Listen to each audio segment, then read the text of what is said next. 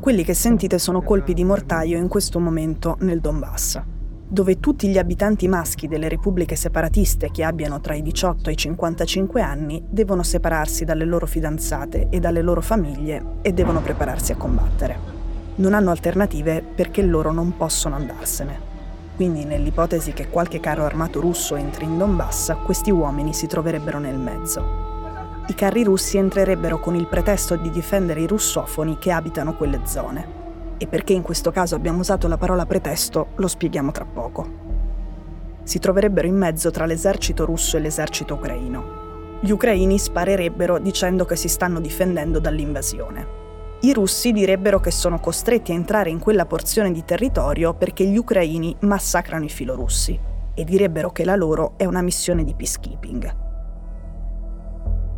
Ecco, in questo caso la definizione più calzante che è stata data per quegli uomini in mezzo, cioè i maschi delle repubbliche autoproclamate, è carne da cannone.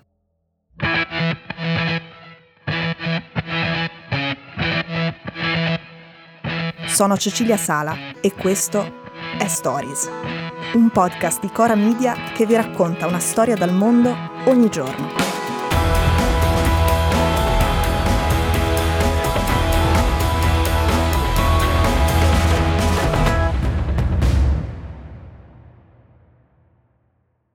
Adesso, visto che si affastellano notizie e video manipolati su quello che sta succedendo lì, noi cerchiamo di mettere un po' d'ordine. La sequenza degli eventi è questa. Il 15 febbraio Putin dice che l'esercito ucraino si prepara ad attaccare il Donbass e che sarà un genocidio. Il 17 febbraio viene colpito un asilo nell'est del paese, in Donbass ma nel territorio controllato dagli ucraini e non dai separatisti. I bambini stanno bene, ma alcune maestre rimangono ferite. Venerdì 18 febbraio i separatisti cominciano a bombardare seriamente le postazioni dell'esercito ucraino oltre la linea del fronte.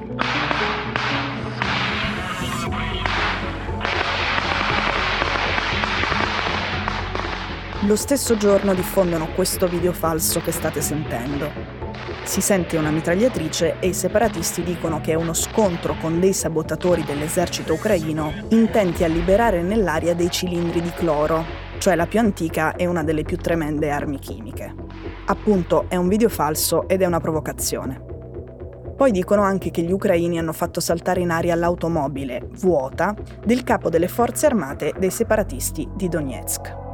Уважаемые жители Донецкой Народной Республики, земляки, последние месяцы мы ежедневно фиксируем наращивание Украиной количества военнослужащих и летального вооружения. Nel frattempo, sempre i separatisti delle due repubbliche autoproclamate diffondono un video in cui annunciano le evacuazioni di donne e bambini in Russia.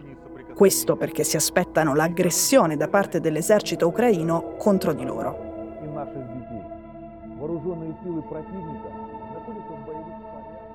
ma i metadati di questi due video, che sono impossibili da modificare, mostrano che sono stati registrati il 16 febbraio, due giorni prima.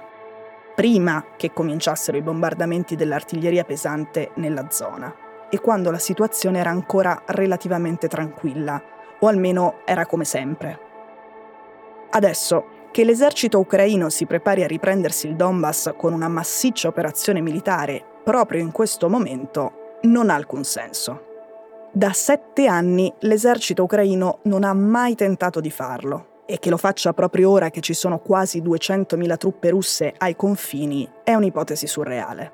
Semplicemente perché a quel punto i russi sarebbero legittimati a entrare per difendere i separatisti, che tra l'altro sono anche loro concittadini perché in tutti questi anni Mosca gli ha fornito passaporti russi.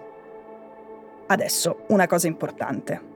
Senza dubbio nel 2014 in Donbass sono state commesse atrocità e crimini di guerra da entrambe le fazioni, dai separatisti e dalle milizie di volontari ucraini in cui tra l'altro c'erano parecchi neonazisti. Forse il più orrendo crimine commesso da queste milizie è la strage di Odessa. Era il 2 maggio 2014 e i neonazisti hanno appiccato il fuoco alla casa dei sindacati. Dentro c'erano impiegati del sindacato, manifestanti filorussi, separatisti ed esponenti dell'estrema sinistra. 48 di loro, quel giorno, sono morti bruciati o intossicati. Sono passati otto anni e per capire cosa sta succedendo adesso dobbiamo però guardare i dettagli e gli eventi specifici degli ultimi giorni, perché le condizioni sul terreno sono diverse dal 2014. Da quando l'ammassamento di truppe russe al confine con l'Ucraina è diventato parecchio vistoso, l'ordine impartito ai soldati ucraini è di non reagire mai, non dare nessun pretesto ai russi per entrare. Non perché i soldati ucraini siano buoni, ma perché se i russi entrano, loro non hanno la forza di contrastarli. Non sparano perché non gli conviene e non se lo possono permettere.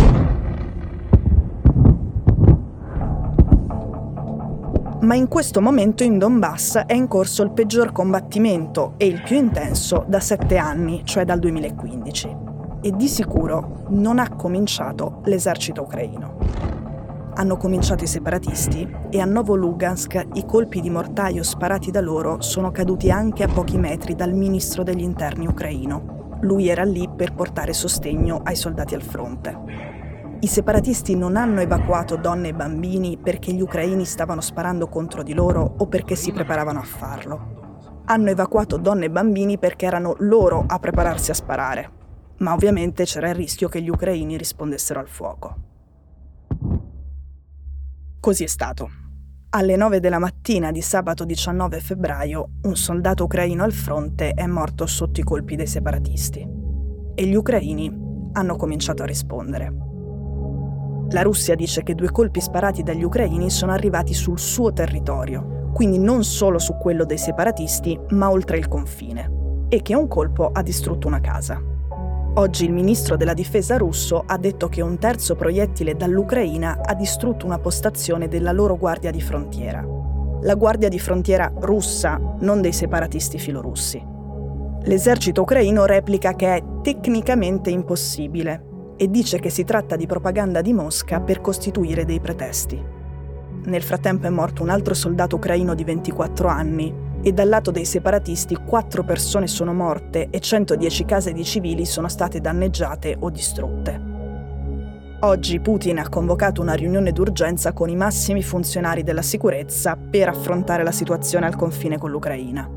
Questo mentre alcuni media russi, tra cui Sputnik, parlano proprio della necessità di una missione militare di peacekeeping russa in Ucraina per proteggere i separatisti. E questo non è affatto un bel segnale.